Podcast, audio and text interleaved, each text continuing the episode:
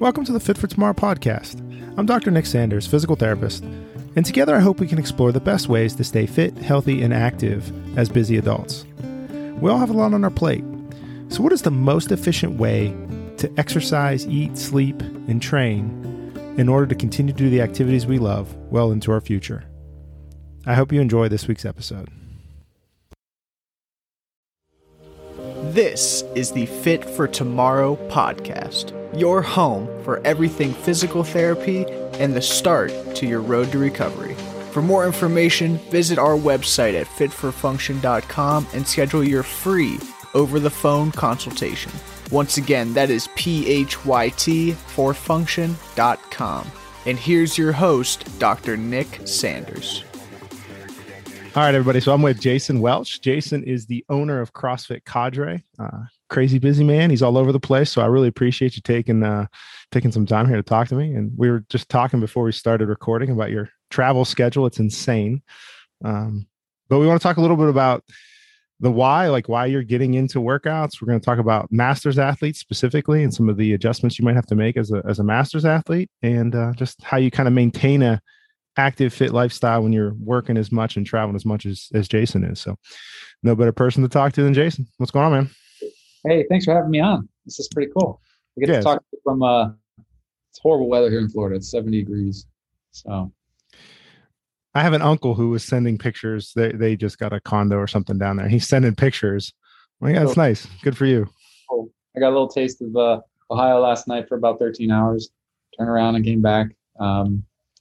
But yeah, I really appreciate you having me on this podcast, and I'm excited to kind of give a little bit of frame of reference from an old man's perspective, and why some things that I encounter as a well, soon to be this week I'll be 48. So this week, man, the 13th. Happy birthday! Thank you. Sometimes it's Friday the 13th, and so that scares people with the name Jason. On my patients with the mask on. It's nice hockey mask. So where are you going to be for your birthday? Are you down? You're still. Yeah, but the nice thing is I get to bring the wifey down on Thursday, so she'll be down here for a long weekend, and it'll be much deserved. She does a lot of. She's the reason I'm anywhere close to successful at anything I do. So, trying to include her in as much of the reward aspect of life versus risk and work with three kids that are older now, but still a lot of work. So and of course, Julie is also super active and fit, and kind of it's always good seeing the content you guys put out, and just that active lifestyle that as a family between you and the kids and everything else is impressive. So how do you think, how did you get started into the CrossFit world specifically? And what does it mean to you now, the fitness, maintaining your fitness levels? Like why is that important to you? And why do you expect others to want to do that as well? Well, I guess we could go all the way back to my dad has always struggled with his weight, and now with some of the factors of diabetes, and he's done a great job. He's probably in the best shape he's been in years. But watching that growing up, I was always hypersensitive to it. And then as an athlete with football and wrestling, being a big dumb lineman, I just, you eat and lift, and that's it. And so when I graduated high school, of course I kept eating and lifting, but not really doing anything else physical. So I kind of came to an epiphany in my early 20s that I needed to do something. So I started being physically active. Fast forward to 2009, I heard about this crazy exercise routine out of someone's barn. So I was flipping tires and sledgehammers and that kind of thing. So I checked it out and really fell in love with it. And it wasn't the typical meathead kind of thing. It was really pointed out basically everything I was bad at. So that was very humbling.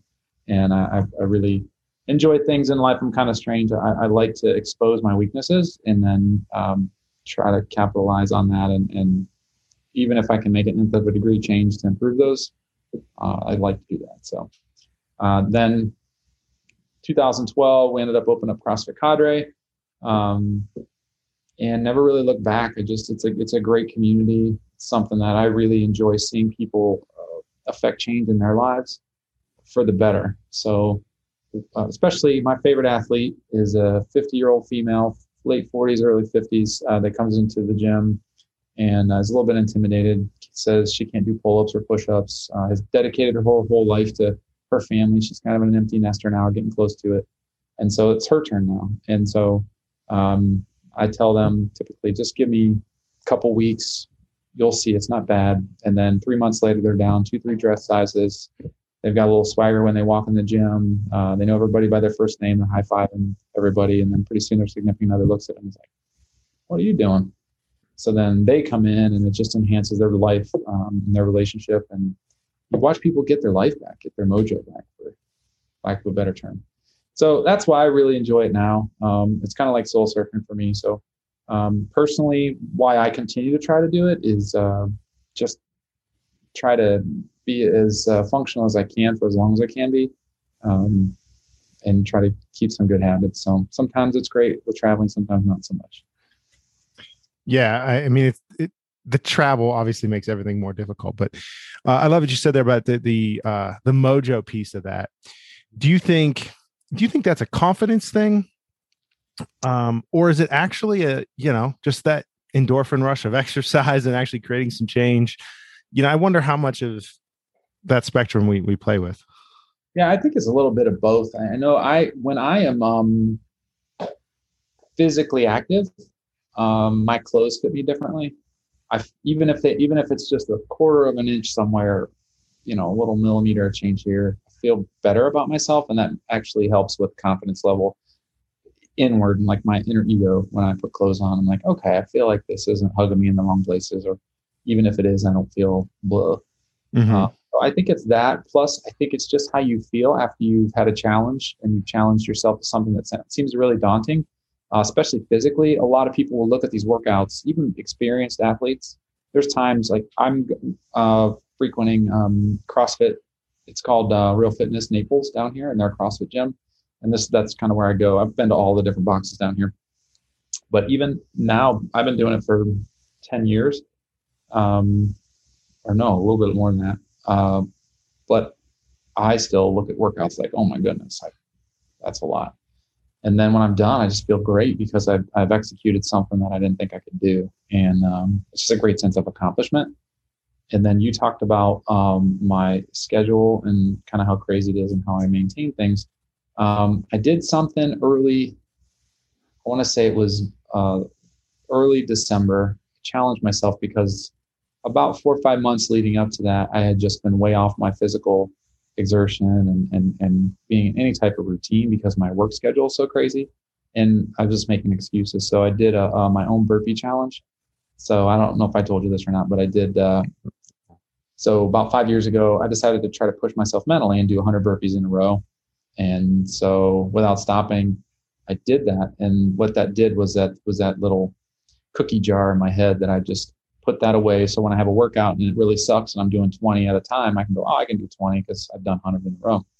Well, I kind of turned it up a notch just to get myself moving, and I didn't need any equipment or weights. I just decided to do 100 burpees a day unbroken for 31 days. So I finished that up on January 7th, and it really helped me kind of get my momentum back. I didn't have to do anything but just have some space to jump up and down on the floor and try to keep good form when I did it. So that really helped jumpstart me back into the path of getting into a gym, whether it's here or in Ohio. And you have some, win some, you lose some. But at least I'm heading in the right direction. I'm more active now than I was 4 or 5 months ago. Yeah, I mean, that's impossible to avoid. Like the hours that you're putting in are insane. And I know there's no way to justify that now, but I mean, every time I talk to you, it's like, where are you at? And you're either on a plane or you're on the road or you've been, 48 hours in a hospital somewhere. I mean, the schedule is intense. I've also been kind of messing with that. What is the routine that you can do that at least keeps you mentally sharp, right? Like we could put all these fancy program designs together and be like, oh, we need, hit agonist, antagonist muscle groups and a combination of different planes of motion and energy systems. And it's awesome. But part of just working out is that mental discipline of kind of getting into that routine. And when the other buckets of your life are kind of filling up with stuff, you need to keep that movement piece going somehow. So I love the idea of a burpee challenge. I've been messing with this month, adding 1 rep a day, doing a push-up, bodyweight squat, push-up, lunge, and just now it's 1, right? There's no reason you can't do 1 rep, you know, like it's 0 time requirement. It's just get off the couch and do 1 rep. And then that turns into 2 to 3 to 4. And we're just going to kind of see how that runs instead of jumping right into the 100 burpees. Cause yeah, that's a little bit much, but it takes a special person to be like, let me do 100 burpees just for fun. And then, you know, I timed it every time. And sometimes I beat my time, and then I wanted to get under 6 minutes. That was my goal for my New Year's resolution. So I did on January 1st. I went after it and got under 6 minutes, and it was a great sense of accomplishment. It was something that looked really daunting from the beginning, but it's just like eating an elephant. You just do it one bite at a time. Again, one burpee at a time.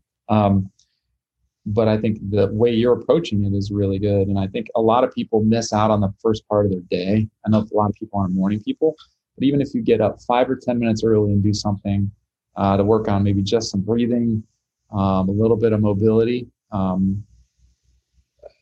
can really change the trajectory of your day mentally. It's a really good purge, and you don't have, nothing should interfere with your time unless you have a little one that is unpredictable, which you probably don't know anything about that.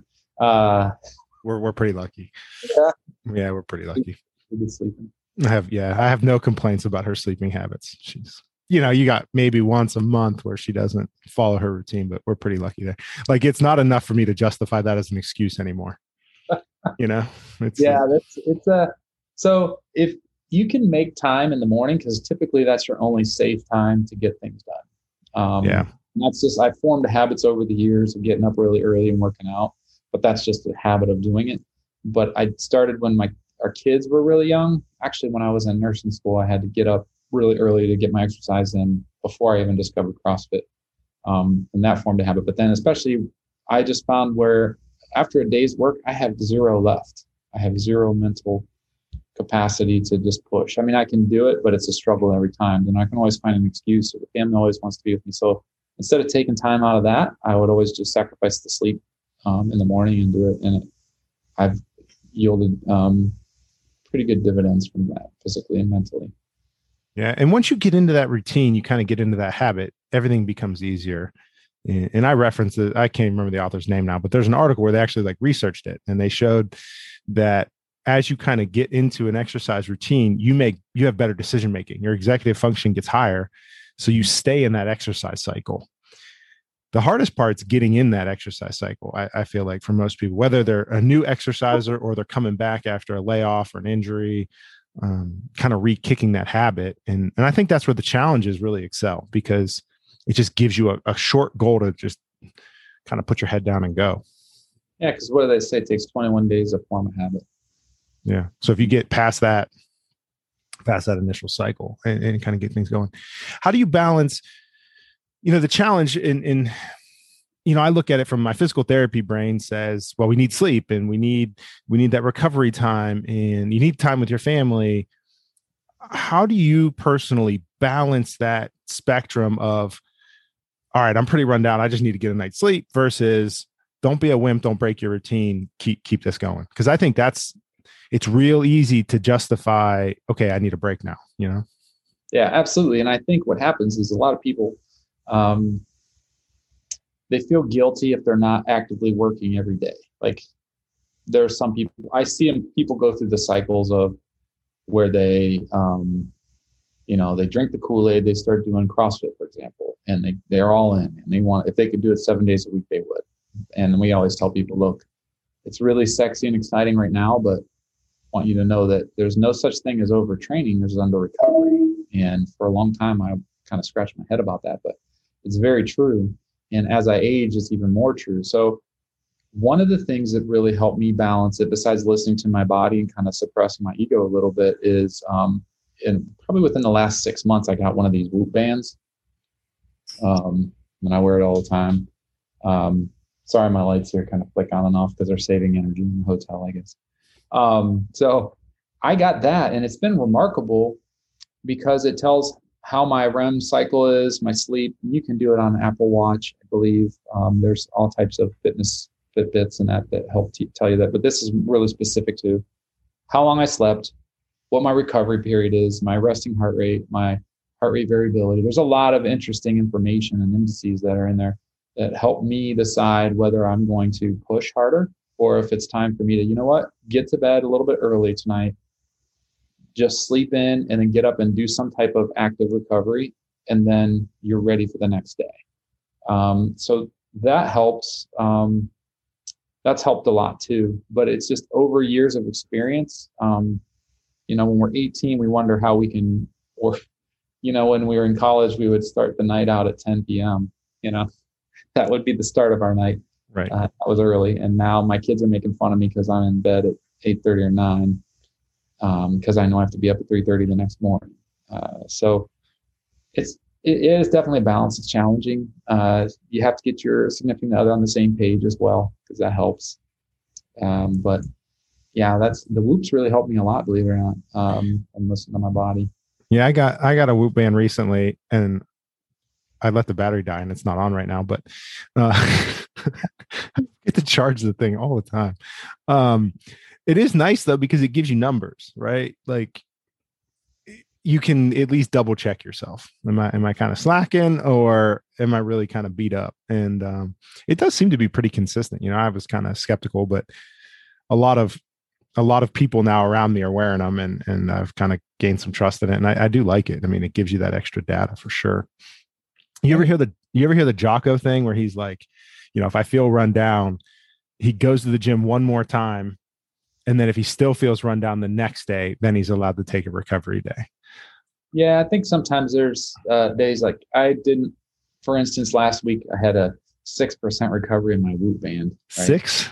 Yeah, and so so I was like, I don't care. I'm going to go to the gym anyway, and I did the Jocko thing where I went, and I did really well with the workout, and I felt good. And then the next day I took a rest day off because I got my second COVID shot that morning. So I figured, let's not push it. So, but yeah, I think there is something to that.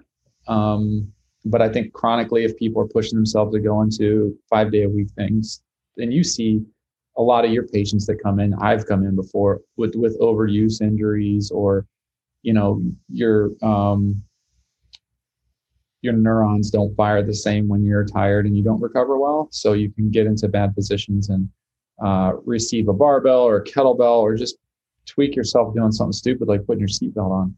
But if you're not recovered, you're just not intact enough to move efficiently and safely. So I'm sure you see it all the time. I mean, we were joking before, checking egos, and you see a lot of injuries as a result of people's egos, and you've seen plenty of mine. So. Yeah, I argue all the time that I think most injuries, yes, some are form, yes, some are technique, and we can improve that stuff and kind of increase your capacity, your ceiling. But I wish I would record data on this, like for the last however many years, instead of it just being my thought process. But I can't tell you how many injuries are more like, well, I've been traveling for the last 3 days and then I tried to hit this workout, or I haven't slept well because I got this new thing at work, or, you know, so many times the injury comes with either a mental stress or a lack of sleep.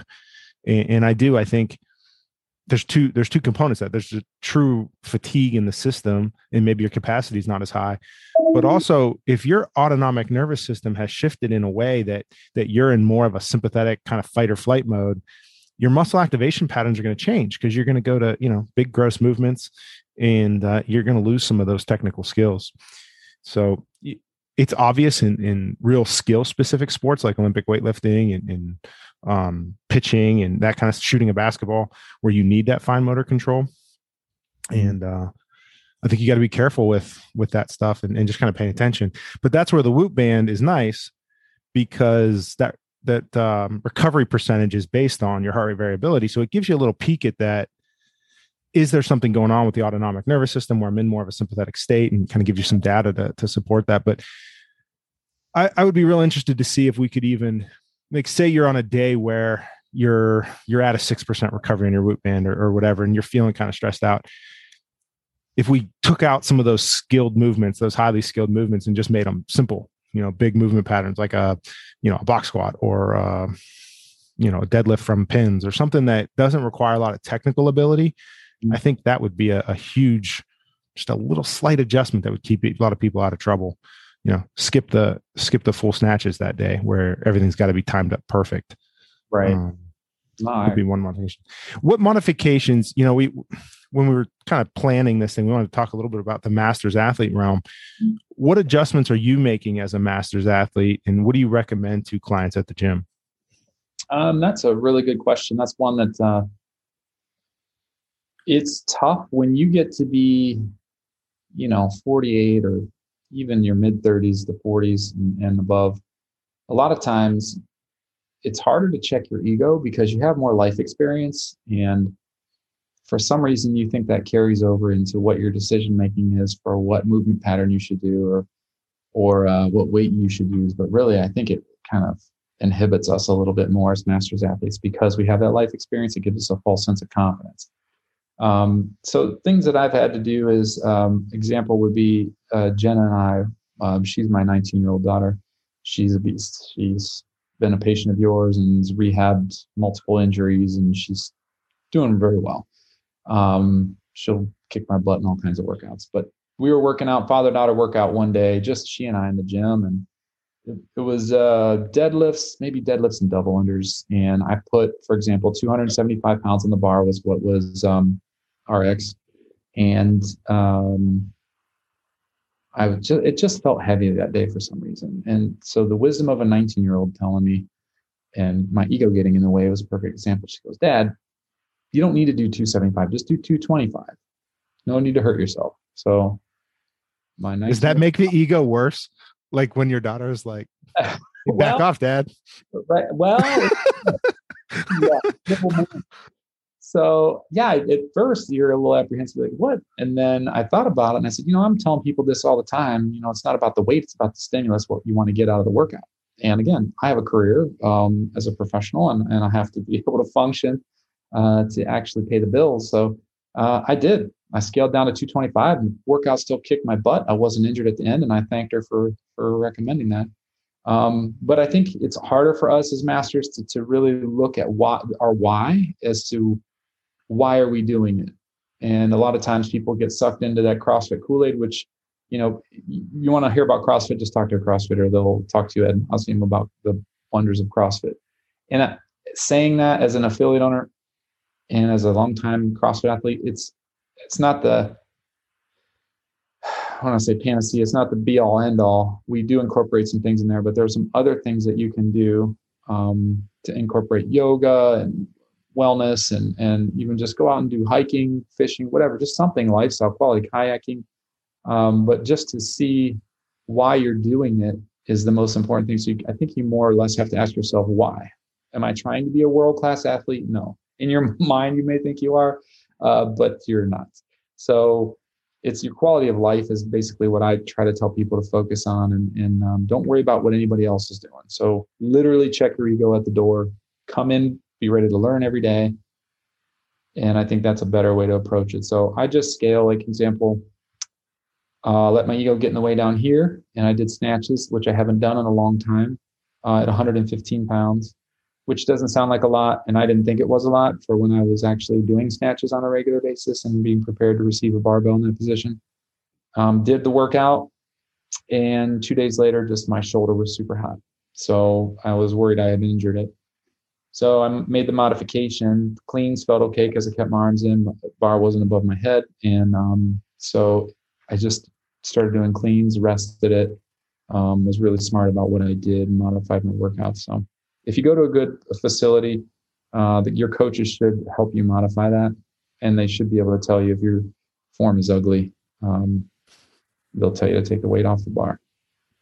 Yeah, those are always easy adjustments to make. I think the challenge that I have had, and I think other people have, part of CrossFit that makes it so fun is the competitive side, right? Like there's numbers on the board, and there's scoreboards, and you can log your numbers and see how you ranked compared to all these other people.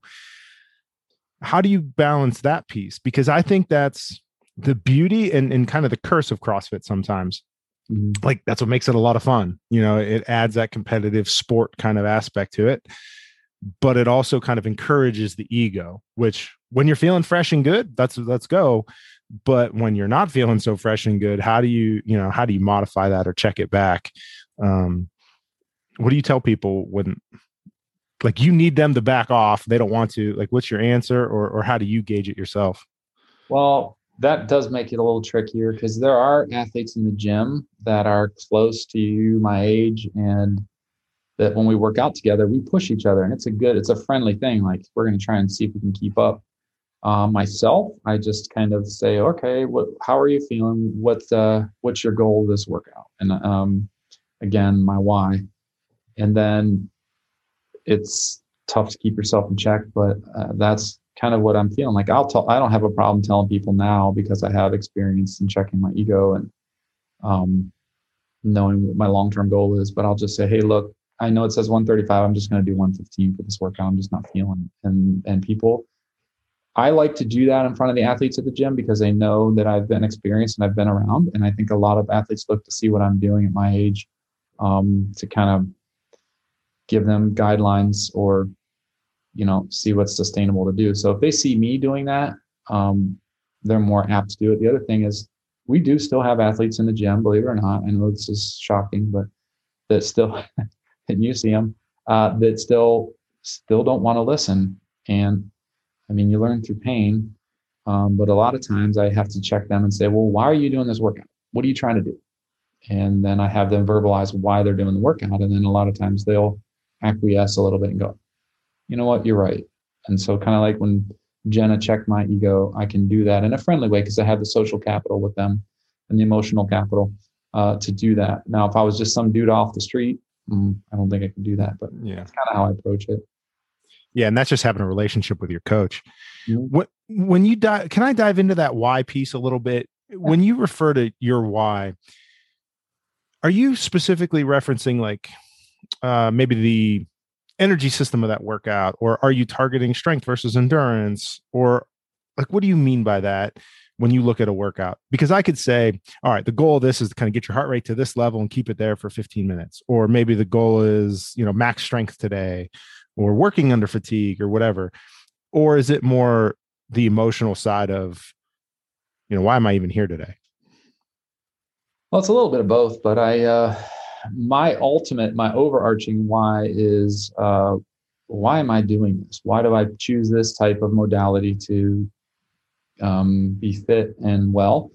And I think if I check that every time, that helps me realign my ego as to, am I trying to be Matt Fraser, who's, 4 or 5-time, CrossFit champion of the CrossFit Games, or am I doing this, my why, to just improve every day?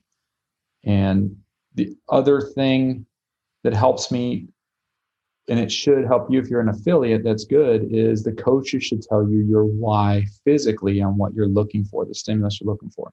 So if I know my why being, what is the point and what is the stimulus as a workout? Is it to move fast? And they'll give me a window of, hey, people should finish between 8 to 10 minutes on this, or 8 to 15 minutes. If it's taking me 10 minutes to get through the first round, I know I'm picked the wrong weight. And that comes with experience, but, so it's kind of a multimodal answer. It's like my overarching why and my, workout why, if that makes sense. That does make sense. I mean, I think your overarching why has to be at the top, right? And then how do I fit the physical side of it into that goal? It makes a lot of sense. I mean, I think you guys do a great job at Cadre with the podcast and the coaches in the morning, kind of explaining the goals of each workout as far as the physical side and what you're targeting. And you just kind of hope that athletes then can relate to that and appreciate it and follow it is huge. That's how kind of give take relationship too, because think about it. You have people of all ages. You have teenagers all the way up to my mom in her 70s that works out there. Right. So you have the whole spectrum, and you should be able to scale that spectrum, but we have to check ourselves with our programming. I know, lately we've been doing a lot of stuff getting ready for the CrossFit Open. But there's a lot of volume in there. And then when you're 22, 23 years old, that's not an issue. You can do volume all day. But when you're, 40, 50 years old, the joints aren't working as well. Snap, crackle, and pop. Just listen at the gym when everybody warms up. It's like Rice Krispies, I say. So we have to be really cognizant of that. So we've had to shift it. We're still reevaluating our programming. So that's a big thing that we actively need to do on a regular basis so that we make sure that it's all inclusive and that people are hitting what they need to hit as an athlete there. Yeah. And I think that's a challenge for group fitness in general, right? That CrossFit and cycle, it doesn't matter what it is. You have people coming in with different age categories, different training histories, right? You can be a 23-year-old who's never worked out before. Your training history is not going to match the 23-year-old standing next to you. You just haven't loaded the tissue as much. So your adaptations aren't going to be as high. So trying to individualize a group session is always a challenge. I used to joke with Clint Weigel at Seoul. It'd be cool to have like belts, like in martial arts. Mm-hmm. So, you know, you have to be able to demonstrate X, Y, Z in order to get the next belt, and they'd be able to do that movement and kind of progress through your movement efficiency through a system like that. I don't know that you can actually pull it off, but I bet if you engendered that culture from the beginning, I think you could. Maybe hey, you're just going to do, you know, you've proven that you can safely do a power clean off the floor. Right. Well, we start with a hand clean, do a power clean, and then the next thing you're doing is full cleans. Yeah. You could, but it would be a whole nother. It'd be hard. It'd be definitely a challenge. You know, when I look at it from a physical therapy side of things, the question always becomes, when you start talking about that why, you know, do we need to do snatches? Like, why would I need to do a snatch? Mm-hmm. And do you need it to be able to function in your life? I mean, that's definitely debatable. But the things that you learn trying to accomplish that, the flexibility demands of an overhead squat, like if you can overhead squat well, your mobility is in point. And the movement control and the learning that it takes to create the timing from the pull off the floor and get into that pull and extension, and just the practice of learning a skill, I think, is so important that I can justify why you would want to do it. But at the same time, you know, I hate seeing people that aren't willing to put in the time to create the mobility to do a snatch, or don't put the extra time to practice to do a snatch. And then they just keep adding weight to the bar because the workout calls for it. And then we run into trouble. And that's, you know, in my mind, a challenging balance. How do you work with athletes in that sense? Like, look, like you literally don't have the capability to do an overhead squat. Mm-hmm. Full snatches are probably not a good choice today. How's that? You have people with their egos, and I have a couple athletes in mind that have had, you know, been banged up, had surgeries, things of that nature. And I think the best, you know, that app Coach's Eye that you can do slow motion on your phone. It's a really good app, but the eye in the sky doesn't lie. Came about for a reason. Everything from professional athletes to beginners. Once you see yourself on film, you can't deny that it looks that way. So what I can do with people that are really difficult is I'll film them. Well, video them. I shouldn't say film. I'm just showing my age. But I'll video. Yeah, film. Film? You're not allowed to say that? Well, you know, I always say I get it on tape, and people are like, what? So I film them, and then I'll show them. I'll say, hey, here's what I'm seeing. You tell me what you think of the depth of this squat. And then they'll look at it, and I'll say, do you see where I'm saying? Like, you could go about 6 inches lower. So I don't think it's a good idea for us to either make this movement more complex. Let's focus on the foundation of what you need to do first to receive that bar in a strong position. And then we go from there. And I think that helps people with the egos. But then there's people that come in and they don't, like, as you age, you need to, again, as a master's athlete, you need to come in early and warm up, or at least work on mobility, do your homework, come in. You can do it at home before you come in, if it's not a long drive, and then get it done and then warm up with the class.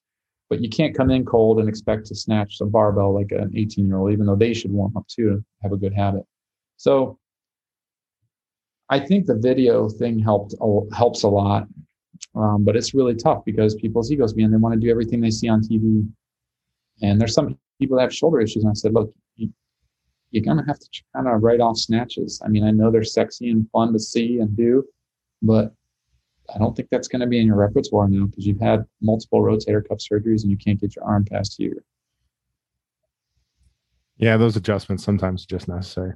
Mm-hmm. I, I talked to John Michael, who, of course, is one of the coaches at CrossFit Cadre. When he, this has probably been a couple years ago, but he used to always cold bar snatch 275, I think. Like, you just walk up to it. And just the other day we were joking. He's like, I can't do that anymore. I'm like, how old are you now? 21? Like, what's that? Oh, man. Oh, man. Yeah, you can't cold bar snatch 275 anymore. But he just hit some insane numbers at that Olympic lifting meet. What, I forget. It was 290, 295, something like that. Dude, strong. But it is interesting to kind of see how, you know, he's already starting to kind of see that evolution of how he's feeling. And it's been fun. You know, I'm always kind of just in the back, kind of watching and observing. And he's been putting in some serious work. Like, you see him doing his mobility, you're seeing him do accessory strength stuff. He's filming everything and analyzing. And so certainly he has some genetic, like, he's good genetically. He moves well. He's got great mobility. He's strong. He's a Weigel. Yeah. Right. Right. But, you know, as he's starting to seek out that last, you know, whatever, 20% or 10% that he's looking for, he's putting in the work, and you hope people see that. You know, it's, I don't know that people always see all the extra stuff that people are doing. Yeah, they don't. And I think sometimes people have unrealistic expectations, not only from themselves and their body, what it's capable. I mean, the human body is capable of some pretty amazing things, but you have to take care of it. The second piece is, realistically, are you going to learn how to snatch in an hour-long class where we take 10 minutes of instructional time to do it? No, it's like a golf swing. That's the most complex thing we do. I mean, even just a simple movement like a deadlift, we'll do them in class, but you need to put the extra work in to make sure you're doing it correctly. Yeah. So it takes extra work outside of that hour-long class that we may hit the movement patterns in coaching, you know, group coaching, where we're breaking down the movement, you know, maybe a couple times a month. So that's hard for people to kind of get through their crawl to. They can make it, you know, because so many things are incorporated in CrossFit. They feel like they should just be better at everything. Well, you do become better at everything, but it's graduations. It's not, you know. Yeah, it's a athlete. It's definitely a process. And, you know, when I got introduced to CrossFit Olympic weightlifting, I actually started from the Olympic weightlifting side. We were doing performance coaching, and it wasn't CrossFit. It was more pure Ole stuff. And, you know, the coach, Craig Sowers, at the time kind of just looked at me. He's like, it's an Olympic sport. And sometimes, like, Olympic weightlifting is an Olympic sport. Like, it's a very highly technical, skilled motion. To expect to have that thing locked in after, you know, even a month or two, 6 months of training, I think it's unrealistic, because it is very technical.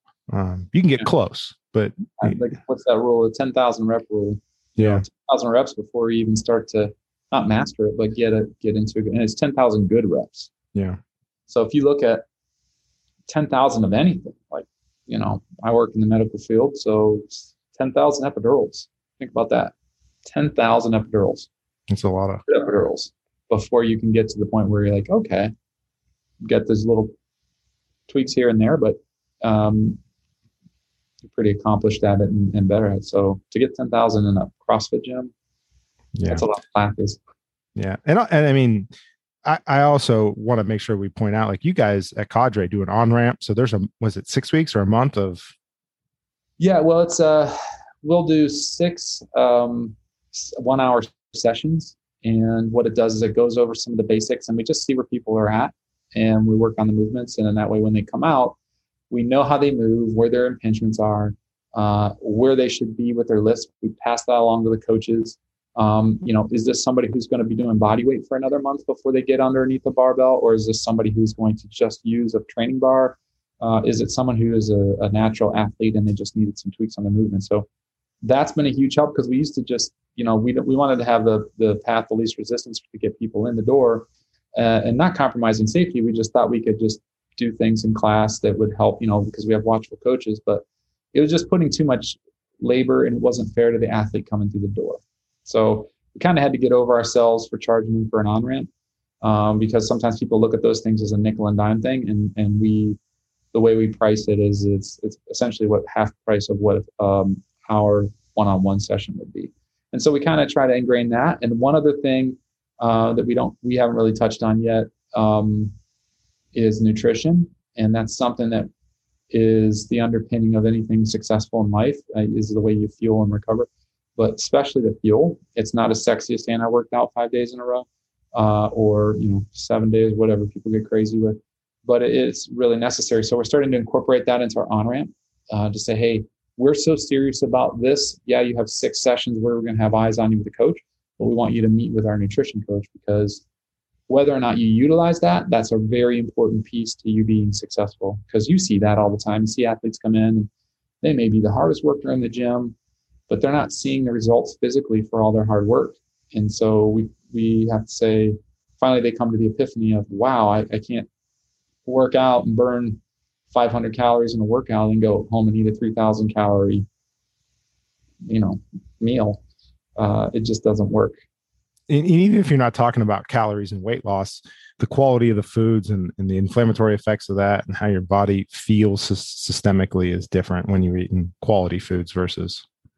Even things like alcohol. I noticed when I cut out alcohol out of my life, because somebody said this once and it really hit home. It's like, alcohol is poison.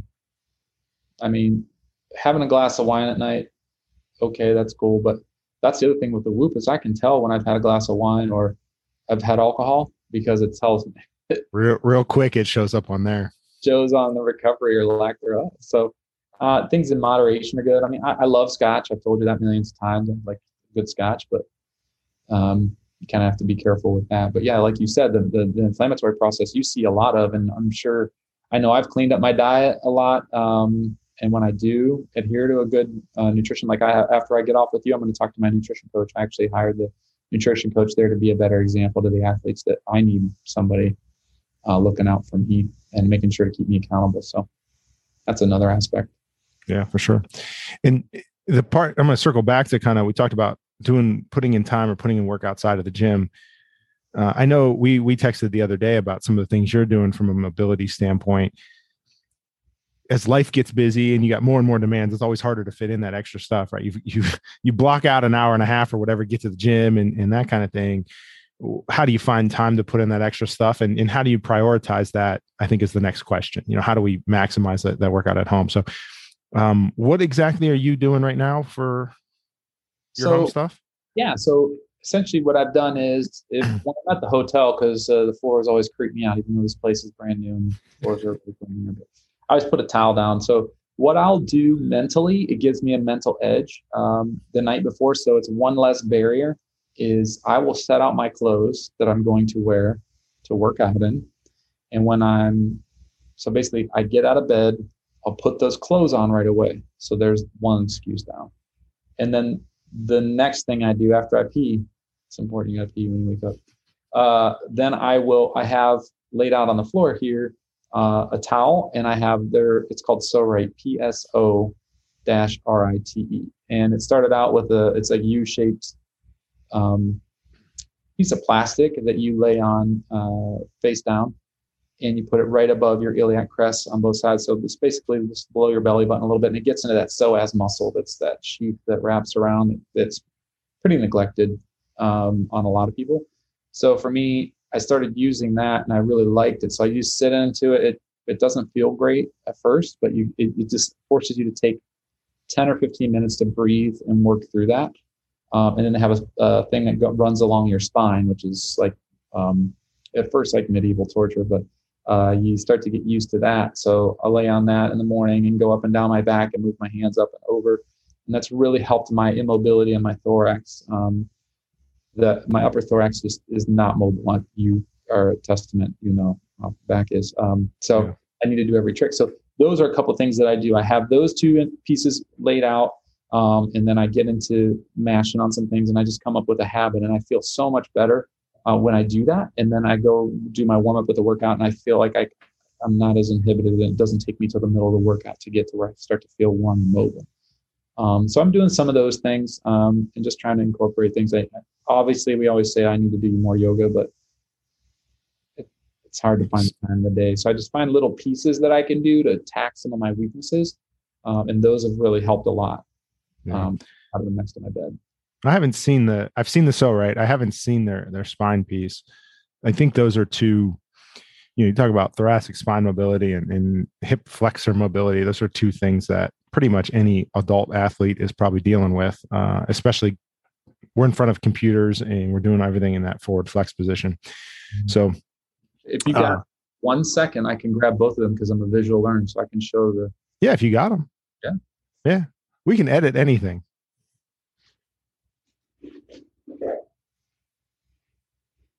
All right. So this is the So-Right. Looks kind of medieval. It is kind of medieval, I think. Yeah. So this sits flat, and then you lay on it, and these 2 points go and right above your iliac crest or right by the umbilicus. And then if you really want to juice it up, use this on your lower back, and then you can apply how much pressure. Yeah, yeah. It's very analogous to when you get in there, and I make those noises that are painful but good. Yeah. I always joke that thing's like a colon mobilizer because if you go too high, whew, watch out. I mean, it sits right there.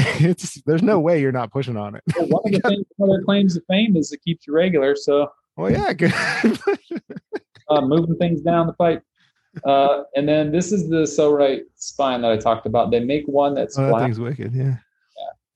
Make one that's flat like this. I figured as a beginner, I would do that, and I have one that's kind of curved. So it like puts you in extension. Yeah, puts you in extension, and then you can use it on your upper spine too to kind of help get in there. But those two things have been really helpful for me. And if you follow them, they have a bunch of YouTube videos on how to utilize those for different things. Like you can get into some nasty places. I get into my, scap area. Lay on it, and you can kind of support your head, and then just lay on it. Say your left scap region, you can get into that. And you find benefit of those. Like I haven't used those personally. You find benefit for those over, say, the crossball style mobility work or foam roller, that kind of thing. Yeah, I think those both have their place. I do have lacrosse balls here if I want to get into a spot, but so far these have been really good because it's like you have two. Thumbs a little on more point specific. And then when you breathe, you just feel it kind of activate, and you can adjust the pressure you put on, just like a lacrosse ball, but it covers more area, I think. Yeah. Yeah. I mean, I love any kind of mobility tool like that. It, like you're saying, it gives you that opportunity to increase range really quick. Cause it just, whether it's actually changing the structure of the muscle or not is very debatable. I don't think most of the time, we're actually stretching or mobilizing fascia or whatever, but it allows you to relax into it. So it changes the nerve bias and the tone of that muscle. The key is what you said after. You're doing that, and then you're going to work out so you can hit those new shoulder positions. Now you can train in a new range of motion, start to lock that pattern in, and it becomes a habit. So I love that. And I also like that you lay it out the night before. That's the hardest part to the workout, right? Is getting there and showing up. So by eliminating that barrier, that's a great idea. I've not done that, but that's a great little habit maker. I heard a long time ago, especially setting out your workout clothes. It's just like with nutrition. I mean, it's not fun, but if you have your stuff, like think about it. When you go to work and you have choices, if you work in a hospital setting like I do, or you work in an office setting, when are you going to be at your weakest? When you're hungry and tired. And a lot of times that happens at work. Even if you've worked out, you got the energy level and the peaks, and then around noon or so, say someone brings in donuts and something else that isn't good, that you can have once in a while, but it's just sitting there. You're going to be more tempted to eat that if you don't have good choices, versus if I already have stuff packed, ready to go, I don't have to worry about it. I'm hungry. I pop it open, pop it in the microwave, whatever, eat it, and I'm good. It kind of saves me a lot of time. So it's not sexy again, but it just helps you stay on track. And that's the consistency in forming habits of, having those options or limiting your options, bad ones anyway. Yeah. Yeah. I love it. I mean, I think that discipline of not having to make that choice or that decision in the moment, you hear these guys talking about, they wear the same clothes every day because they don't, talk about how many choices do you get to make in a day. So they literally wear the same shirt. And it eliminates one decision from their day, the brain power, the energy to have to do that. And it kind of, when you said that, it kind of reminded me of that. I always wear the same underwear every day though. That's different. it's a different problem. Yeah. I mean, I think it's brilliant, right? I'm ready to do it. Just get a bunch of, fit logo shirts and just every single day, just wear a logoed polo and done. And flax and you're good, man. School uniforms. Bring them back. Bring them back. All right, man. Well, this was fun. Is there anything else you want to kind of wrap up with? One little tidbit for, I just think I have a tremendous amount of respect for you, and I'm really excited to see the things you've done over the years, and to be able to support you in any way as a, as a friend, as a patient, as a fellow entrepreneur. I always joke that real recognizes real. So I try to surround myself with really good people, as Exhibit A, that'd be you. And I couldn't be more proud of the direction you've come, how far you've come, and the direction you're headed. So it's a real privilege for me to have you in my life. And I know Julie appreciates you and the things that you've done for my family, my parents, all the athletes at Cadre and extended beyond that. I mean, you're just very passionate about what you do, and you do it for the right reasons. So for me, I was tickled to be able to come on here and talk to you. I don't know. I want to brag on you a little bit because I know you yourself. So. Yeah, I appreciate that, man. I really do. That means a ton. And likewise, I thank you for all the support over the years. I mean, you've made things very easy for me. And I tell people the story all the time when I teach needling courses, where you literally told me, hey, when you want to open your own business, let me know and I'll find space for you. And, you've done so much to help me kind of get going and get started, and we're still kind of rolling and moving forward. So it means a ton. Good. I will also say, anytime I'm feeling lazy or feeling like I'm not working, I'll just be like, well, Jason's probably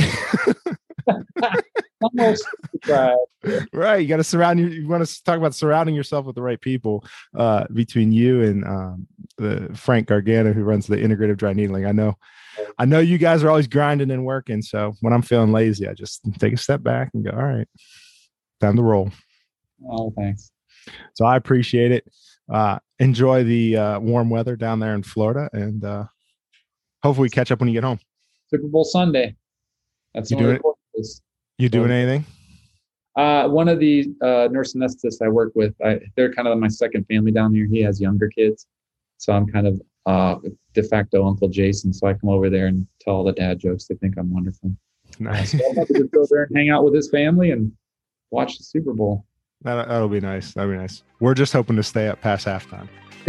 Yeah, I don't blame you. Get sleep light, yeah. All right, man. Thanks. I appreciate it. Yeah.